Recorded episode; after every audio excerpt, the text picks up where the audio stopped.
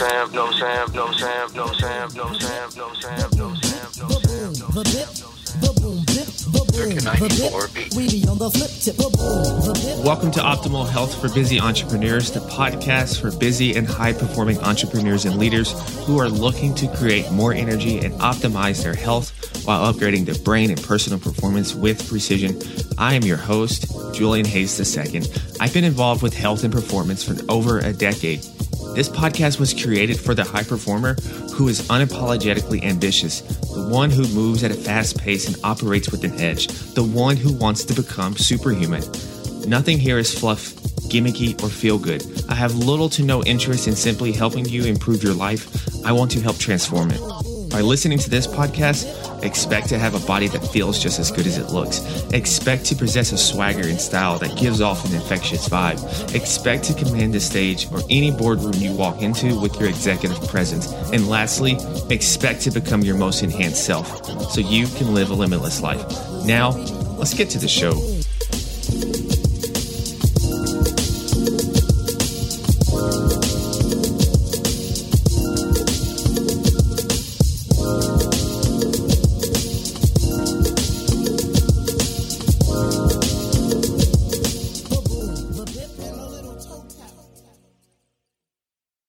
Welcome, everyone, to another episode of Optimal Health for Busy Entrepreneurs. I'm your host, Julian Hayes II, and today we are talking about three of my favorite things fitness, business, and music.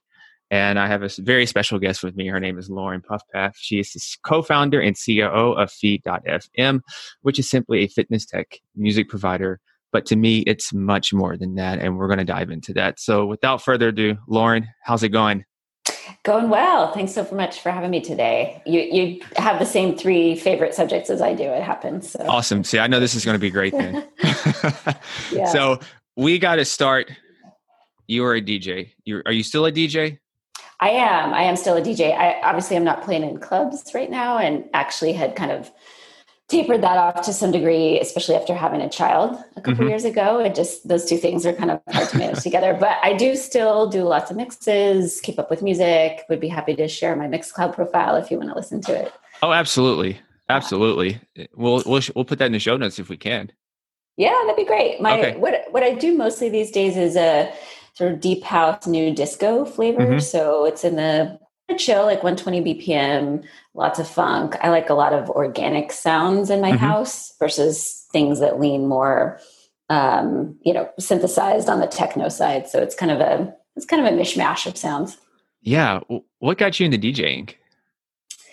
You know, it's it's a funny story. So I went to Berlin when I was 17 and like I, I studied German for many, many years and went to Berlin and somehow made it went my way out one night and went to a rave, which I had no idea what that even was at the time, and started listening to electronic music and just got um, just had just this visceral reaction to everything that was happening, everybody moving in time, the whole thing was pretty incredible. And I was there were no drugs, I wasn't even on drugs, but it was just a, a really incredible experience. And I when I got back to the States, I just started buying vinyl, saved my money up for turntables, learned how to DJ in college and just kind of took it from there. I've always been partial to vinyl. It's just it's just more fun and the skill it takes to mix is a different um, sort of a different breed from what you can do now with all of the the synthesized beat matchers but i mean re- realistically and pragmatically you sort of have to play MT- mp3s nowadays as well it's not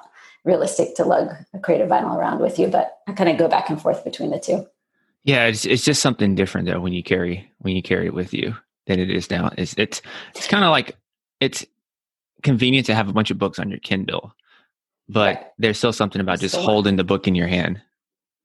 So when it comes to another thing with DJing, what was um what's been what's one of your most memorable performances? Oh gosh, that's a that's a great question. You know, I've always loved playing outside mm-hmm. and um, have played tons of outdoor day parties around the Bay Area. And, and I think it was probably five or six years ago, was able to play on the Bay in Oakland with some of my favorite other DJs. It was a beautiful day. I think those memories of just sun shining on the water, seeing my friends dancing, I, it's just, it's like, I don't know, kind of gives me chills even just thinking about it. I miss mm-hmm. those days. Yeah. Yeah, I, I didn't. I haven't attended too many festivals or any of that. I think the probably I went to Bonnaroo one time, and to Bonnaroo. yeah, Yeah. and uh, this is an embarrassing story, but it's okay. So I'm I'm really I'm not really much of an outdoorsy guy, and so there you got to camp, Mhm. and um, I tore my tent the first night oh no. because I just got like claustrophobic, and so I just slept in a car. and it was very it was very because I I have a very small car and at, at that time and so um, i'm about six foot so it was kind of inconvenient. So i basically just didn't sleep that much for for four days. But still had a great time, I'm sure. absolutely. It's the first time i've it's the first time i've ever got sunburn i didn't know i could get sunburned, so it, it took a lot of i put it on in the morning and i thought when you put sunscreen on or whatever um, that you just got to put it on once. I, nobody told me that uh, you got to reapply it. So so i came back pink. I came Oh, back pink and brown. So um so have you always been just attracted to music even as a little girl Oh yeah, I mean, I started playing instruments when I was uh, seven or eight. I started playing saxophone, clarinet. I did marching band, very sexy and glamorous um, for many years. for many years, actually through high school and college. Um, which you know, it has a bad rap. Like the band geeks kind of get a bad rap, but there's some hip Actually- band geeks there's some hip ones I actually think it's really incredible for your development in a lot of different ways because you're memorizing steps and placement on the football field and you have to memorize all the music at the same time. And there's you know you have your movements are meant to be very crisp and precise. And so i think just like physically the coordination plus memorizing the music there's actually it's actually a pretty a pretty good thing for you. So yeah i played have played instruments forever and um, you know got into djing and throughout and we can talk about career stuff as well but throughout my career I had always kind of maintained or or had this hope that i would find a way to bring that personal passion together mm-hmm. with with the business side of things and so that you know with Feed.fm i feel very fortunate to get to both handle you know work with my team on curation so they're curating music and playlists and soundtracks for our customers but then also you know try and build a business from scratch so it's a Yeah, so I, I you know, speaking of your the comp- your company, um, I kind of see the benefits you just talked about with being in the marching band, and then also the creativity, the spontaneity that comes with being a DJ, and I kind of see how that's infused in your company. So, where's what's the origin story of Feed.fm? How'd you? What's the beginning of this? Yeah, so I have two co-founders, Jeff Yasuda and Eric Lambrecht, our CEO and CTO, Mhm. and they had been working on a consumer music platform, which um, those are tough. I'll just say that it's very much a winner-take-all scenario, Mhm. and they had a lot of success and got really big, and then had some struggles with the rights holders, with the labels, and ended up deciding to pivot and move into B2B. And we sort of all came together at that time with some seed funding, a basic idea of a product, and just trying to figure out how do we bring it to market? Is there really a need for this? And at that point, uh, acquaintance who was working at Anheuser-Busch called us up and said, okay, we spend $80 million a year. This was five years ago. We spend mm-hmm. $80 million a year on festivals and state fairs and, you know, all kinds of outdoor music events. And we, A, don't really have a good way to track what's happening while people are there. And B, like, we can't figure out how to legally put music in the apps for these events. Can you guys help us? So we knew that there was actually a big opportunity there. Like, how can we? So you've got businesses trying to do digital music they're not going to have time or money to go directly deal with the labels and the publishers. Like we can become this middleman and find a way to do it really efficiently and handle the, the hardest parts of it which are number one the licensing number two the curation and the, the selection and then number three the tech. How do you get it all into an app stream it track it pay out all the rights holders et cetera? So it just there just was this huge hole and we saw a way to kind of jump in there and fill it and it's it, it, we've worked with all kinds of different types of businesses from American Eagle Outfitters to Golden State Warriors. Um, but as you probably saw from our website, we're pretty focused on fitness right now. Mhm. There's there are it there has been a major boom in at home fitness in the last five or six years, but then this year it's just a whole nother level because gyms are Yeah. closed. Yeah, I bet I bet so. So you're, you spoke. You just said that you're mainly focused on uh, a lot of it now is toward fitness. Yeah. So did this evolution? It, it, even if you recognize that gap at the very beginning, was it smooth sailing, or did you have to go through a couple of different iterations on kind of the direction of the company? It took us a little while to find product market fit for sure. So you know we we're, the whole this idea of product market fit is with startups is it's sort of murky. They always say, well we can't tell you how they get it, but you'll know when you have it, right? because the market's going to be pulling you, flywheel, it's, it starts spinning, you know, sales cycles get shorter. There's all kinds of ways to measure it. So we were fortunate to have a really great investor who gave us a very methodical way to approach it. You, you know, you, you take a guess at who your target audience is and what they need, and you get it in front of them as many of them as you possibly can as fast as you can give it six or eight weeks.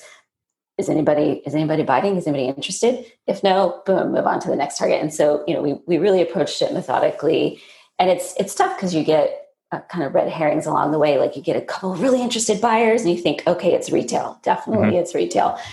It's not retail you know? So so it really for us it was very much a purposeful, um, deliberate path to get to fitness. Mm-hmm. Why do you think it's um, like fitness was the one that caught on so much? What do you think it was about that?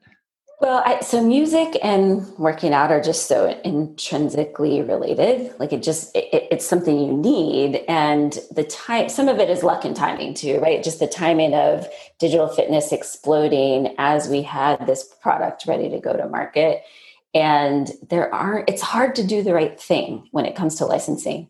There, there it's there's no like step one two three four five three months boom you've got it. Like from a business perspective it's been challenging even when you have the capital and the time to do the right thing. So you know i think a music's really important to workouts. B the timing was such that the market started to explode. And c you know i think our offering is pretty simple. Like we simplify it for everybody. Mm-hmm. so it's those three things yeah. Um, so during that process of of building the company, you and your your co-founders, how are you um, mentally? Because I'm sure there's some. It was pretty stressful. So how are you mm-hmm. kind of keeping yourself on the straight and narrow as best as you can? It is incredibly stressful. You're right. I, one of our board members one time likened it to be, building a startup is so you're in a plane and you're flying towards a mountain and you get up over the mountain and then there's another one. you get up over the mountain and there's another one. So it, it, does feel like there there's just an endless number of things to figure out. You know, we have my, my co-founders and I have all ha- we're not new. we're not junior. i am trying to think of a nice way to say it. We're more mature. I'll say that. And a little more so, seasoned. There you go. Wise. We're wise. Yeah and um, that's been really helpful as well just because there's no like when things go wrong there's no blame there's no finger pointing. It's okay great how can we figure out what to do next time to avoid something like this? So some of it is just finding the right partners i think that's been incredibly helpful. We as a company have also always been a, a big proponent of balance and it's mm-hmm. easier said easier said than done. Very much so. But we do really try to message to our team and also live this way ourselves. Okay, particularly this year, because everything, all bets are off this year. But for instance, for our team members that have kids, block off the time you need to deal with the kids. Don't try to multitask and do everything at once. Like we're all figuring this out together. If you don't have kids, block off time. Go for a hike if the air is clear. Um, you know, get out, do like trying to find ways to keep that, keep your mental sanity. You know, there's we've been talking a lot this year about how do we not just survive but also thrive. Yes. Because there there is an opportunity to figure out ways to help businesses pivot because fitness has had to go digital. There's no mm-hmm. choice anymore right? And so we've done a lot of product iteration to try and figure out how to help businesses as they're having to really rapidly figure out their digital strategy. But anyway i, I think part of it is it, that's the reason we still like each other mm-hmm. is that um, you know we, we genuinely really do try to push for balance and to be there for each other as we need it yeah i like that you you have principles that that you're living by no matter what and i think that helps you and i also like when you mentioned that you know even in chaos or the times that we're in right now that still can be an opportunity mm-hmm. it, and it's all about your perspective and how you look at that. And and so you mentioned your partners and having kind of that shoulder to lean on. You think it's generally a good idea when you're forming a startup to have co-founders? Absolutely. Yeah. I mean, I think it's tough to have all the skill sets you need in a single person because there it, it's everything from obviously building the product. You need an engineer. Mm-hmm. If, if you're assuming you're doing software, you need a really brilliant engineer. You need the finance side of things, somebody who can raise money. You need the operational side of things. You need marketing. You need all of the things. so, you know, I think that it really is worthwhile to take your time if you're considering a startup and make sure you find the right people. And there are lots of different ways to do that. One would be maybe you work on a small project together as a team. Mm-hmm. Just figure out if your work styles flow together. Is I think there's a quote that I use oftentimes, which is about really having a bias for action as you're thinking about big life choices. Meaning, try to try it out in a small chunk, right? Like maybe maybe you think you want to be a founder, then go interview some founders and figure out what like what is their day to day actually like versus quitting your job and starting, you know, taking taking on a bunch of funding. So I think similarly with with co-founders if you can find a way to spend time together and really understand their work style before you dive in because it is going to be hard no matter what then it's it's helpful. Yeah i like that i like that advice. Um, mentioning fit, helping people with their fitness right now through this music how do you i'm curious how do you measure like success and impact with that Yes, lots of ways. So, um, well, so we we lean on a bunch of research that's been done in an academic setting to help mm-hmm. us understand how music really does impact your fitness, and there's lots of it now, which is fantastic. So, things like uh, improving endurance, so measurable impact of up to fifteen percent improvement in muscle endurance with music. I that is the right music for you. Yeah, I can see that because I, I just got, we were just talking, I just got done with the run and yeah. it didn't seem like nine miles. Oh, and, nice. and, um, and I think because certain songs come on at just the right time and it's like you just get a boost. Well, and, and it's a double effect where you're you have better muscle endurance, but also perceived less exertion, mm. so it doesn't feel as hard, which mm-hmm. is pretty impactful.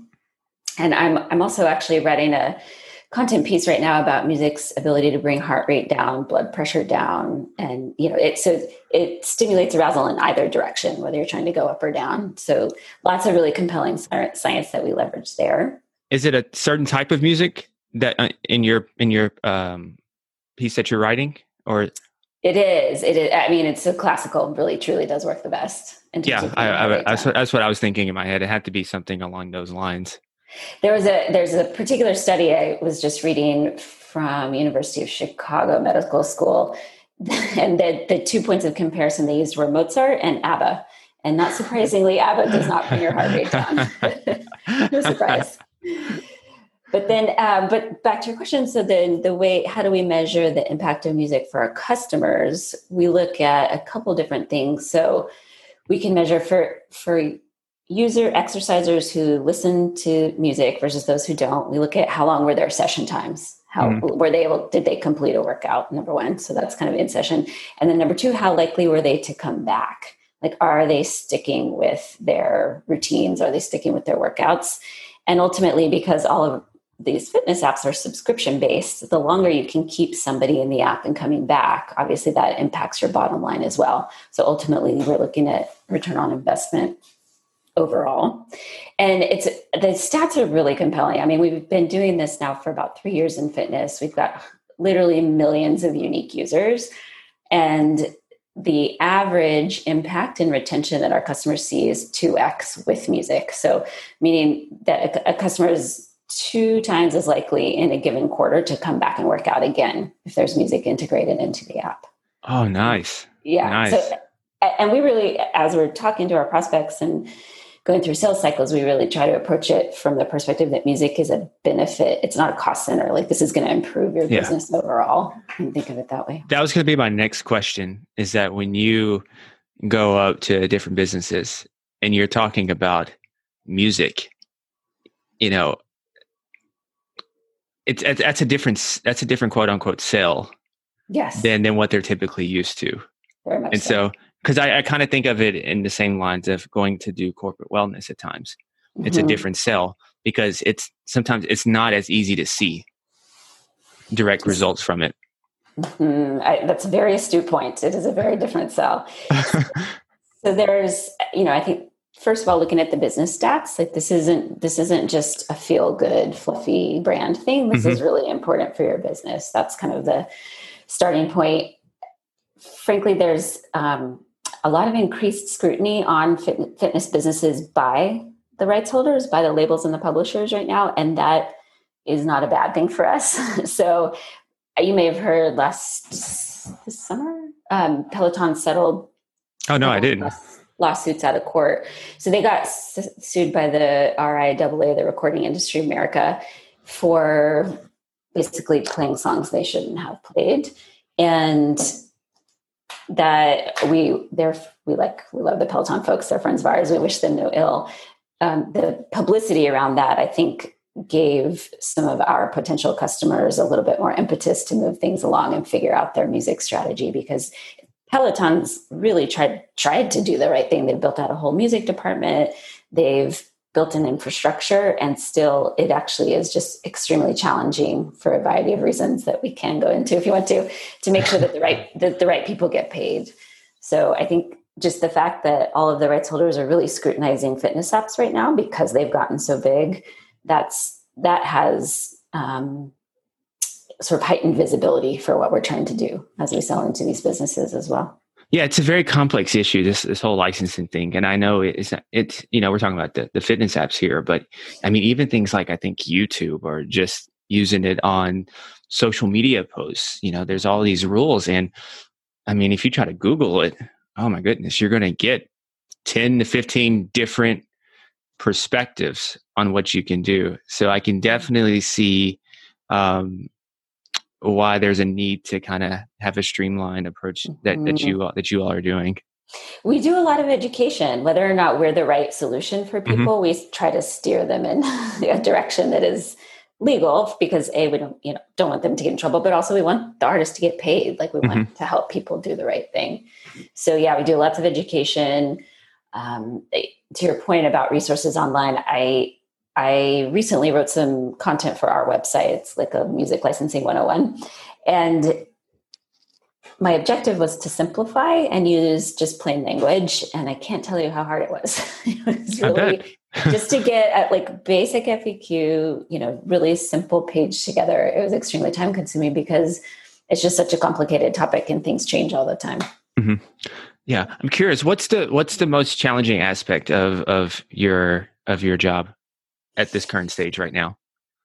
For the company or my specific job? Let's say let's say you. Let's see. Well, focus is is a big challenge for me and the company. We've yeah. got I think I mentioned there's a lot of opportunity right now. We've got a lot of different directions we can head, but we're a small team. There's only 15 of us. It's a small team. So is it, is it, so is it kind of sometimes when you say focus and um, it's almost like the paradox of choice. You have so much choice now that you need constraints maybe? The hardest part is saying no. I mm-hmm. think, especially as a startup, when you're in the early days, you say yes to everything bad deals, any deal, free deals, whatever you can do. Like you're just really trying to get the wheels in motion. And so um, there's at some point you have to discipline yourself and start to say, yes, there's an opportunity there, but that doesn't along with our align with our long term priorities. We're going to have to walk away from it in the short term. It's it's a tough thing to do because we, I mean, we're all incredibly passionate about what we're doing and we just want to do more of it. so mm-hmm. it's hard sometimes to say no. Yeah. So I'm sure you're a few steps ahead of, of a lot of entrepreneurs now. So they, I imagine they're probably asking you sometimes, uh, like, how do you go about making good decisions or you know what's your decision making process? What how do, you, how do you recommend others to really know if this is a good opportunity for them or not? Is that like a framework that you kind of go by? Yeah uh, yeah i mean it's it's pretty simple but again the the hard part is the discipline to stick to it. Mm-hmm. but you know we look at our five year plan and our basically five year and one year. So you know the sort of big audacious sort of the longer term goals? But in a year from now where do we want to be? What's important to us? What problems do we think we can solve and then kind of back into that every quarter. Okay, are we doing the right things that get us to that goal? D- that goal changes sometimes, and that's okay, but you have to constantly re- reevaluate at the high level are we as a team working towards the things that will get us to that goal and then individually am i every day am i doing things that will get us to that goal and so i think um, we sometimes do a really good job at it and sometimes get distracted and just move fast because i'm sure you know there's a there's never a lack of things to do. So you just can never. get busy and sort of running in the hamster wheel of getting things done and being busy. But busy for the sake of busy doesn't get you really where you want to be. So we really try on a yearly quarterly and monthly basis to evaluate priorities and make sure that we're still tracking to that longer term goal. Yeah I, I tend to think that you know, if you're like at the very, very beginning, then I think just taking action and, and just throwing flurries like you're a boxer, just throwing just throwing punches everywhere mm-hmm. is the most important thing. And then kind of as you go along, or you know, maybe this is a boxing analogy, maybe about seven or eight or something, you kind of got to be a little more strategic and when you're going to throw your jabs and everything. Mm-hmm. mm-hmm. Well, and because the the opportunities get bigger, but the risk gets bigger too because you've got a bigger mm-hmm. team that you want to take care of. You've got goals for you know a broader set of people and so it feels like the the impact of the decisions feels like mm-hmm. it gets heavier somehow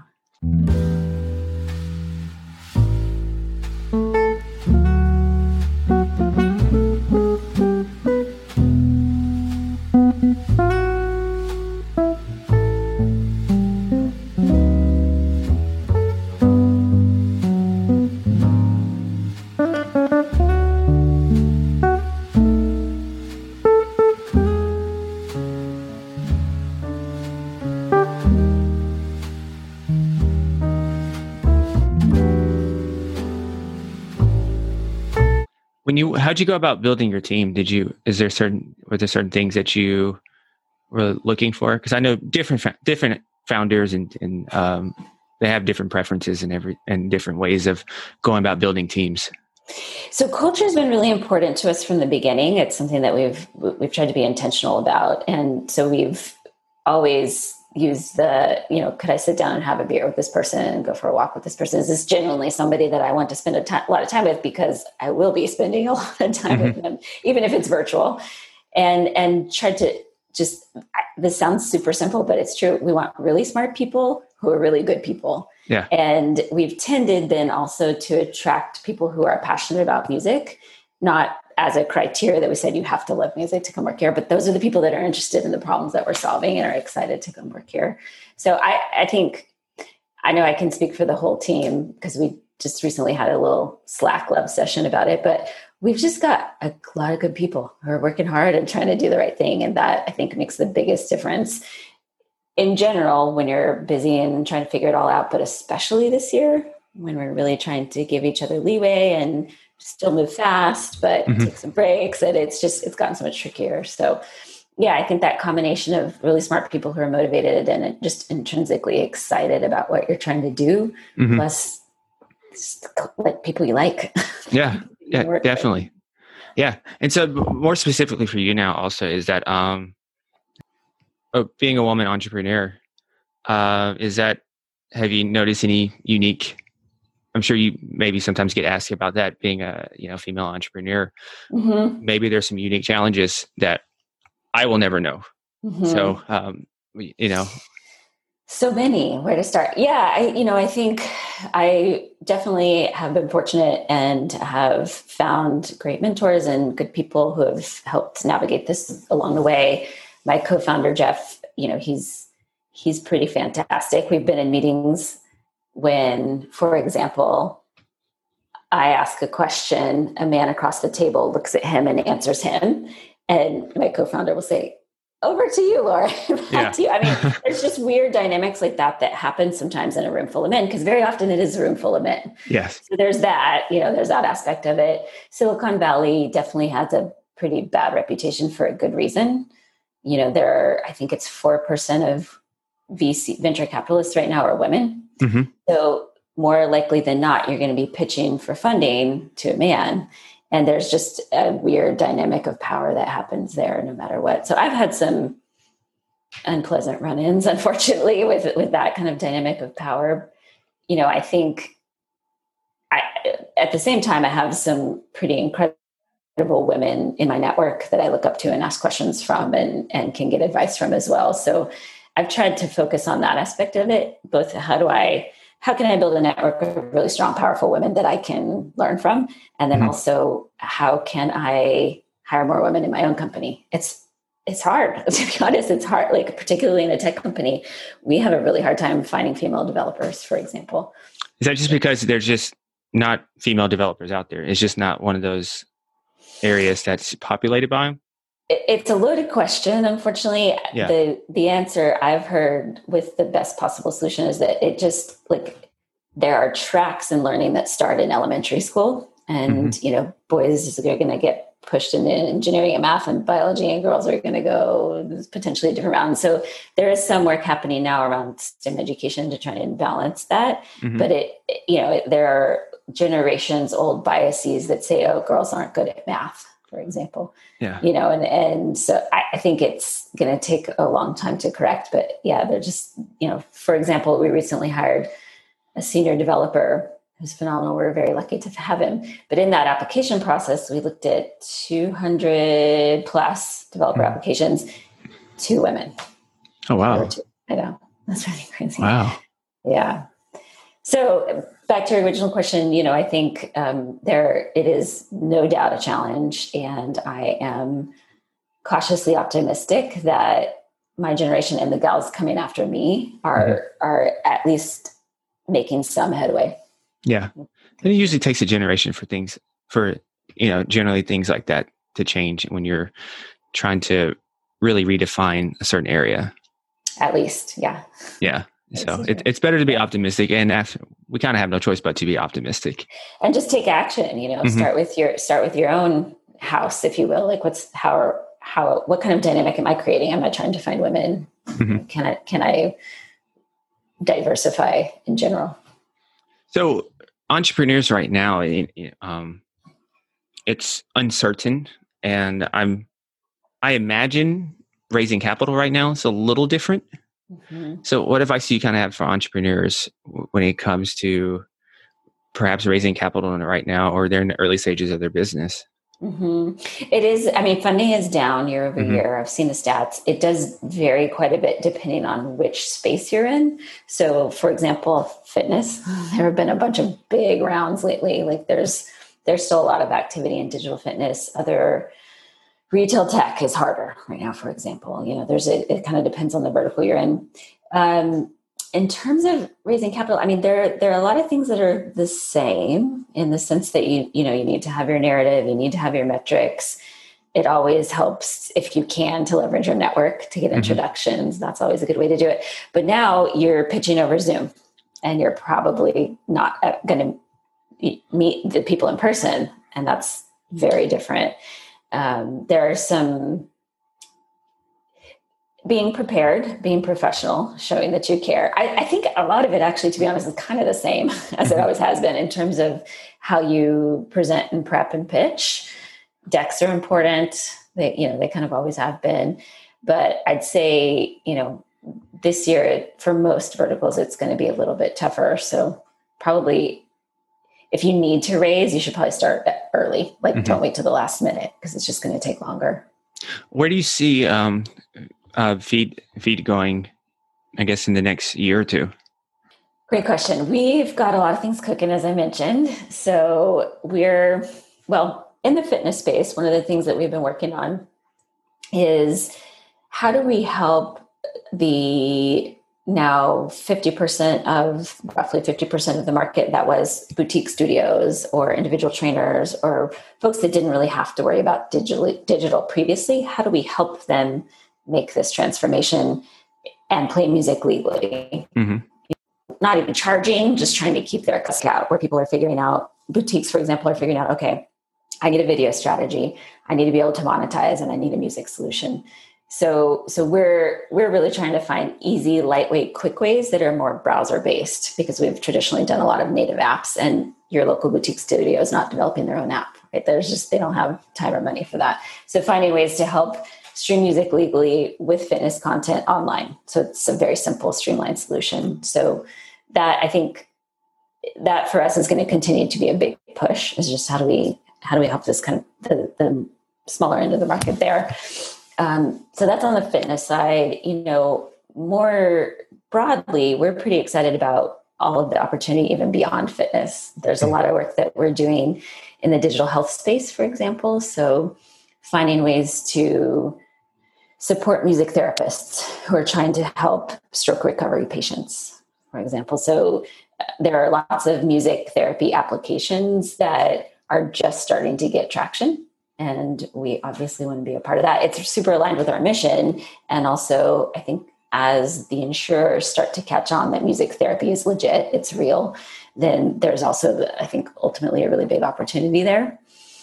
We also recently, uh, just before lockdowns, actually released a product to support fitness studios in studio.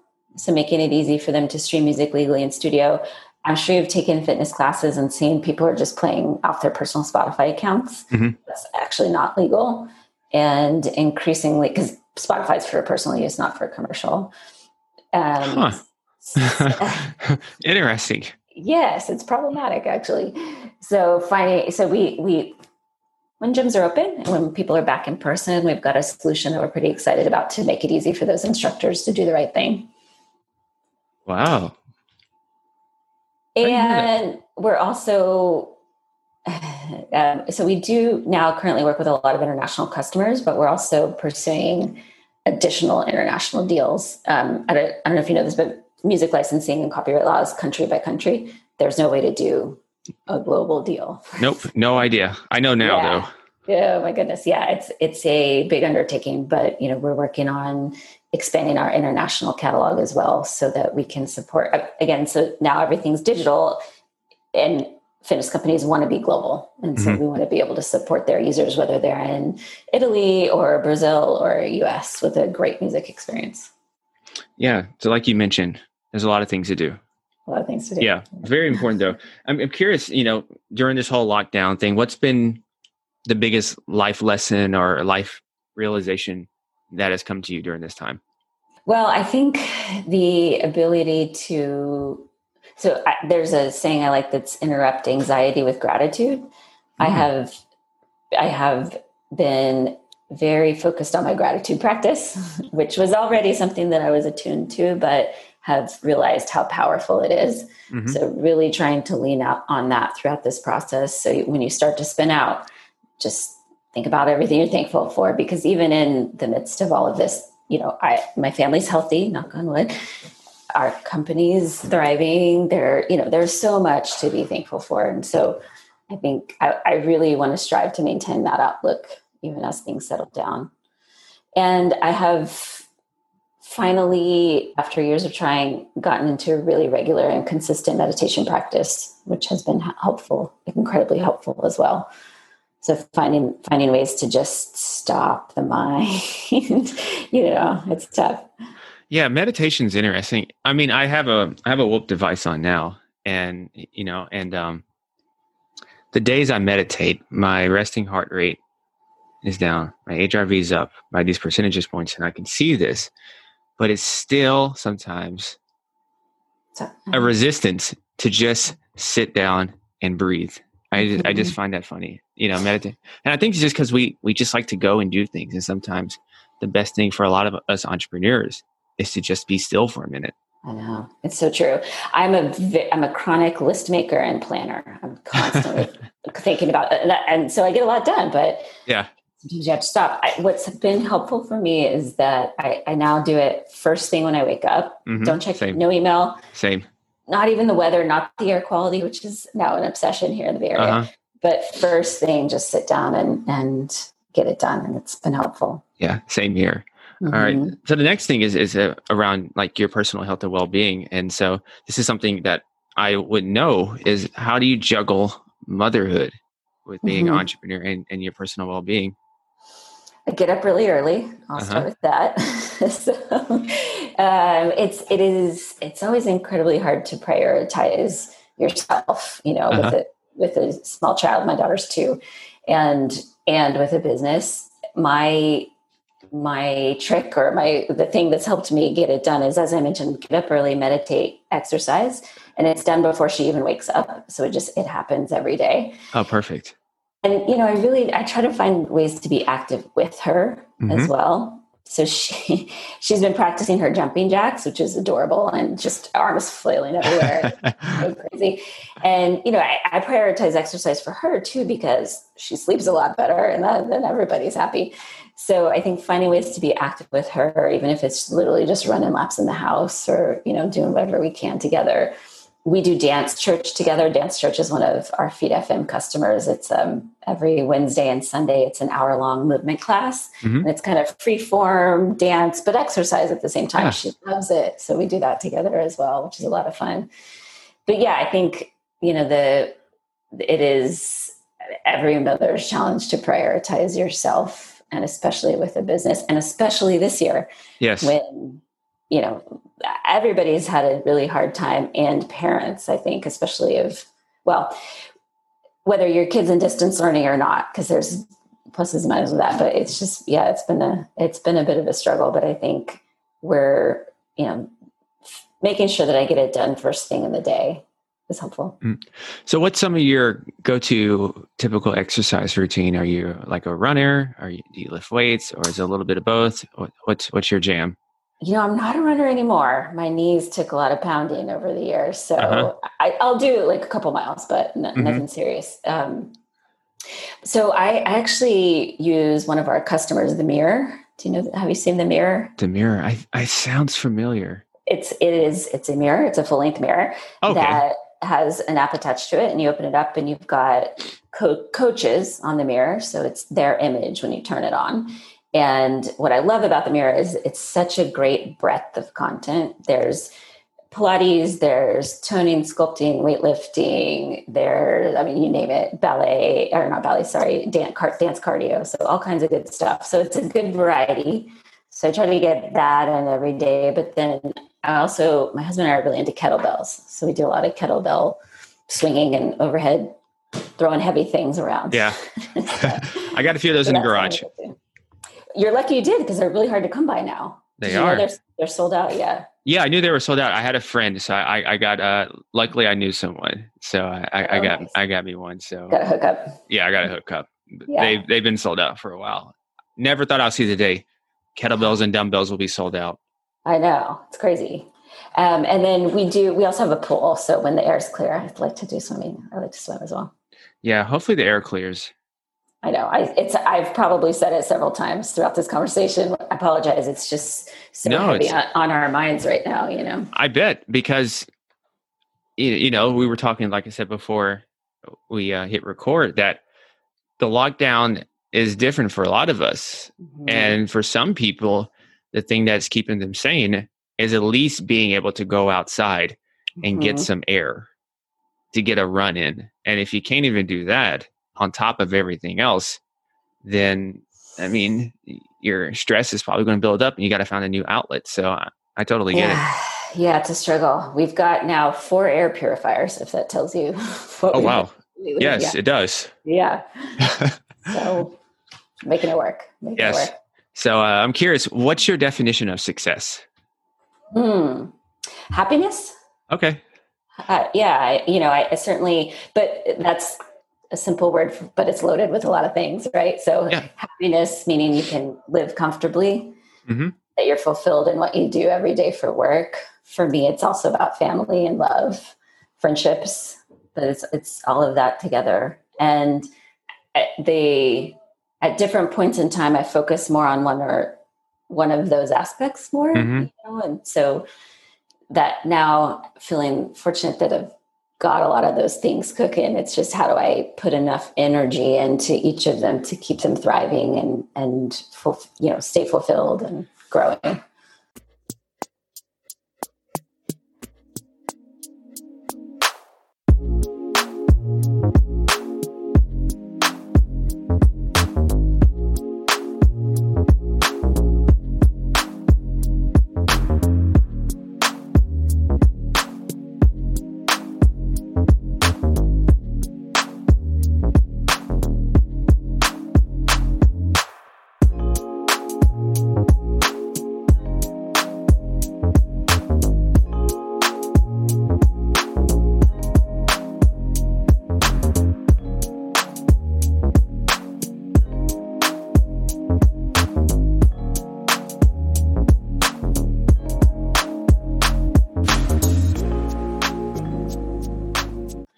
So as we wrap this up here, let's. I'm going to go through. I used to call this the rapid fire round, but one of my guests made a point that it's not too rapid fire with the questions I asked. So I'm just going to call this the random questions round until I think of something better to call it. So the first thing is, what are two to three books that have had a major impact on your life? Favorite books: um, Design Your Life. That's really oh, that's a very good book. I I just read book. that. Yeah. Did you do all the exercises? Oh, mm. Most of them. um, I really loved Becoming Supernatural uh-huh. by Joe Dispenza. He's he's a little bit out there for some people. Uh, he, he has talks about his mystical experiences, but some of his I love the way that he ties together quantum mechanics, quantum physics, biology, meditation, and, and with this whole worldview. I think there's some good stuff in there. And gosh, number three, I read a lot. That's a tough one. You know, a book that I really love that kind of got me into quantum physics a long time ago is The Dancing Wu Li Masters by Gary Zukav. Never it's, heard of that. Let me yeah, it was, it's probably Gary, 10 or 15 years old at least Gary now. Zukav. Zukav, yeah. The Dancing Wu Li Masters. It's it's interesting. I was looking at my my nightstand the other day and I realized that quantum physics sort of underlie all of the books that I'm reading right now, like unintentionally so. So I'm reading one called Black Hole Blues mm-hmm. by Janna Levin about um, how do you measure, how do you find black holes? And it's through measuring sound. And it's like the most infinitesimal, tiny little movement, like a, like a breeze a jillion miles away. How do you find these things? Really interesting. Um, there's a book about sound healing that I'm reading right now as well, which is super interesting. Just how, how increasingly we are able to use sound waves to heal the body. Very cool. And then the third one is another Joe Dispenza book called um, You Are the Placebo. Mm-hmm. interesting. So, yeah, lots of underlying. I, I think what I love about quantum physics is the way that it starts to bring together science and universe and spirit. And like there's just some of it's just not it's a, none of it's possible unless you realize that we everything is connected. And there's something really attractive in that to me. Yeah. I have a very basic book on i think it was quantum physics. I'm going to open up my kindle real quick. Let's see. It i think it's called oh here it is. Why quantum physicists do not fail. Mm, interesting. So um, yeah so that's that's one of the things i'm reading right now. But now you kind of guilted me into going back and doing the rest of the exercises and design your life. So i'm gonna go do the rest of my exercises. Oh it's so fun. I really loved you know planning out like four wildly different scenarios for your life five years from now. And then part of what they have you do is actually draw like draw some things mm-hmm. and it just that gets the creative juices flowing. Really see that made me that makes me slow down a little bit and not just go do something Mm-hmm. So it's kind of mm-hmm. like it's kind of in the same category as meditation. So I'm resisting it. So I, that usually means that I really need to do it. do it. So I'm going to go do it. Yeah. Good. Awesome. All right. So the next thing is um, this. This will probably be another tough one. Maybe. Um, who's your all-time musical starting five? These can be solo artists. These can be groups. They can be dead or alive. If you had to pick 5 mm-hmm. Mm-hmm. who are you going with? Mm-hmm. Stevie Wonder, Tribe Called Quest, Al Green. Ooh, this is really hard. I'm just thinking, like, who would I, who do I always just put on, and I'm, it just makes me happy. Mm-hmm. Mm. Okay. It can be bands too. You said, it can, yeah, it can be whatever you want. Uh, I have to go Van Morrison. He just there's like childhood memories mm-hmm. associated with him that always just make me happy. That's the first appearance. First appearance, yeah. Yeah, that's the first of Van Morrison. Nice, nice. Um, there's so many house artists that I think of too that I just are always like musically always make me happy. So who could I pick in that one? Gosh. That's a tough one. I, I, have about a couple thousand vinyl records right now, so I'm mentally I, I, just running running through my catalog. I can, I can I can see it. I can see it here. You're just like I just I can see it. It's, it's just like a catalog. Flipping through. It's, it's yeah. just flipping through right now. You know, though, I re- like what I really listen to on a go-to basis, uh, King Tubby. Listen to a lot of dub reggae, so I'd have to say Dub King Tubby. Never heard of Mhm. that. Wow, you're giving me so much new material. I have a really great Spotify dub reggae playlist, by the way, if you're interested in one. Yeah, I'll I'll share it all. People, you know, I, I'm always, um, Or for you personally. either. yeah, I would love to. Was that four or five? If there's, if I think that's were- five. Okay. I think that's five. But if you want to keep on, you know, th- there's really no rules here. So if if you just want to keep rattling some more off, go right ahead. I mean, Steel Pulse is up there for sure for me. Okay. Reggae. Um, okay, I'll leave it at that. Yeah, we probably could have just made this podcast episode about just music, just talking about music. Hundred percent. Yeah. Genres, mixing them together. I think that's something that I miss a little bit too about sort of more. I know I sound like an old lady, but more old school vinyl DJs is the idea that you you picked your set, you brought Mhm. forty records, you pre-picked them, you you intentionally blended them together, and like put a lot of thought into what you were presenting, versus having five thousand MP3s on your computer. There's i mean there's something to be said for reading the crowd and doing it on the fly 100% but i just there's something to me like old school romantic about really curating a specific set of music. So do you think it just changed just because it's easier, and you, you, you think that's why? no that's some of it but also like culturally it just changed too. I mean that there are these huge producers playing stadiums and arenas now and a lot of times those sets are pre-programmed they're not actually djing which it cracks me up the way they stand up at the console and they're like tweaking knobs and running dials but really they're not doing much like maybe Really? the volumes yeah maybe the volume's shifting a little bit but Oh man, that kind of bit- break, that kind of breaks my heart. sorry Sorry. so because because sometimes I see them up there and they're like really getting into it. And there are and there are fantastic DJs slash Yeah. producers who are actually doing live sets. But a lot of times, if it's just two CDJs and a mixer in the middle, there's not even that much you can do. Like they act like they're playing piano up there, but This is like seeing for the first time again. When, yeah, I'm just seeing for the first time. Oh Uh, man, Sorry, I burst your bubble. no, it's okay. I, I like it. I, I I I love to be, you know, showered with actual reality. So I'm I'm okay with it. So Okay, so Good. the next thing is here. Are you a wine drinker? I am. Yes. Okay. All right. So I think you have to be being where you are. I Yeah. think most people have to be a wine drinker being around there. I, I'm sure you have very like nice top shelf wine. We- So, um, so you have a bottle of wine and you can share it with three people at a round table for a nice discussion. Um, outside, the air quality is perfect. It is magnificent. And um, who would these three people be that you would invite for a group discussion? And this can be anyone throughout history. They can be dead or alive, and it has to exclude family. Mm-hmm. You know, I would really love to talk with Tara Brach. She's a I like her. Teacher, Mhm. meditation guru, and her something about her demeanor. I've never obviously met her in person, but just listening to her it just brings calm and Mm-hmm. peace. And I just love her approach to things. So I definitely invite Tara Brach. Who else would I like to have to dinner? Hmm, Marvin Gaye. Can I invite Marvin Gaye? Yeah, that's my favorite artist. Oh, I just want to talk. I just want to. I just want to know him. You know, I just really would love to know him. And I actually would really love to talk to Barack Obama as well. Mhm. I'm just, I just find him so fascinating and, and interesting. And yeah, I think that's my three. That's a very like soulful, rich conversation there. You know, just good conversation. just a lot of a lot of love and joy there.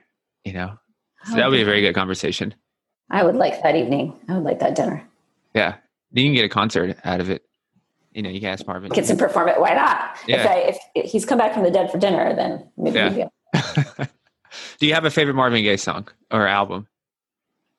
Um, well, I, to, I think After the Dance is actually my favorite Marvin Gaye song. Oh wow, this might be my favorite deep, guess. deep, deep Yeah. cut. deep No, cut. no, I see. I, I I love it. I love. I listened to um I listened to that whole "I Want You" album.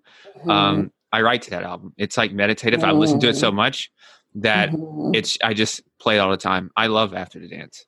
I know. I have some really good house remixes of it too. Oh, I gotta hear those. Yeah. So but you know, they're they're old, super old white labels. Like I'm sure it was bootleg, bootleg. Like they didn't pay for the sample, Mhm. so I protect. Your, like I could never find them again. So I, those are protected in a special case. awesome. But at least you did it. That's that's awesome though. Um, so the last thing here is um, someone comes up to you, taps you on the shoulder. The whole social distancing things. It's a it's a bad memory in the past. So we're back to we're back to the world as we know it. Once again, the air quality is fantastic, and they tap you on the shoulder. A girl comes up to you and says, "Lauren, what are three things that I can do to start becoming a superhuman entrepreneur today?" What three Mm. things would you tell her? Always learn. Always be learning. Mhm. So constantly reading, asking questions. You know, tapping into all of the millions of VC blogs that now exist. Uh-huh. So, so just always, always learn. I think number two would certainly be to don't invest your time in something you don't really believe in. So if you think it's a cool team and they've got money and you're going to give it a shot, if you don't believe in the product and you don't believe it's solving a real problem, don't waste your time. And number three, find good partners. Awesome. the- Awesome. I love the practicality of that. Mhm. And where can listeners and anyone that wants to keep up with you, where could they go? Well, I can send you my Mixcloud link if they want to listen to some music. Okay. Um, so it's mixcloud.com slash Lauren Lee, but I'll send Okay. that to you. Um, certainly, I, I publish lots of stuff on LinkedIn. So if they want to come find me, Lauren Pufpaf. And I write loads of content on our blog on Feed.fm. It's just feed.fm. Okay. And I will include all of those that was just mentioned, just in case you are driving right now. I want you to focus, or if you're getting a run right now, to keep running. Don't stop. And so uh, I will have that on the show notes and everything. So once again, Lauren, thank you so much for joining me. This was an you. awesome conversation. I Thank really you. I appreciate really that. appreciate Yeah. Have a great day. All right, everyone, stay awesome and be limitless. Peace. Thanks for tuning in to another episode. I definitely appreciate it. I hope you are 1% better. I hope you took a little tidbit, nugget, or insight out of this conversation and that you can take it and implement it immediately into your life. If you are a new listener, this is your first time here, welcome. Thank you so much for stopping by. I hope we made a great first impression and that you're going to stick around. And in the meantime, go back and binge some of the awesome episodes that we have in the archive. And if you are a continued listener, thank you so much for your support. Thank you for allowing me to be in your earbuds a few times a week. I definitely appreciate it. It means the world to me. I'm going to keep doing my best to bring valuable information to you and to bring awesome guests from way different industries and to all mesh it in one big thing. Because, you know, the mission here is to mesh the science with the business and truly create something a little different than the typical health and fitness podcasts out there. So, in the meantime, this episode was awesome with Lauren. Probably my favorite thing was when she said, interrupt anxiety with gratitude. And it's especially important right now. There's a lot of stuff going on, to say the least. And to simply stop and give gratitude that life isn't really so bad. Simple, but powerful advice. And that's the best type. I enjoyed this conversation, especially when we got to talking about music. So check out her playlist. It's in the show list, in the show notes. And until next time, stay awesome, be limitless, and enjoy the song. Peace.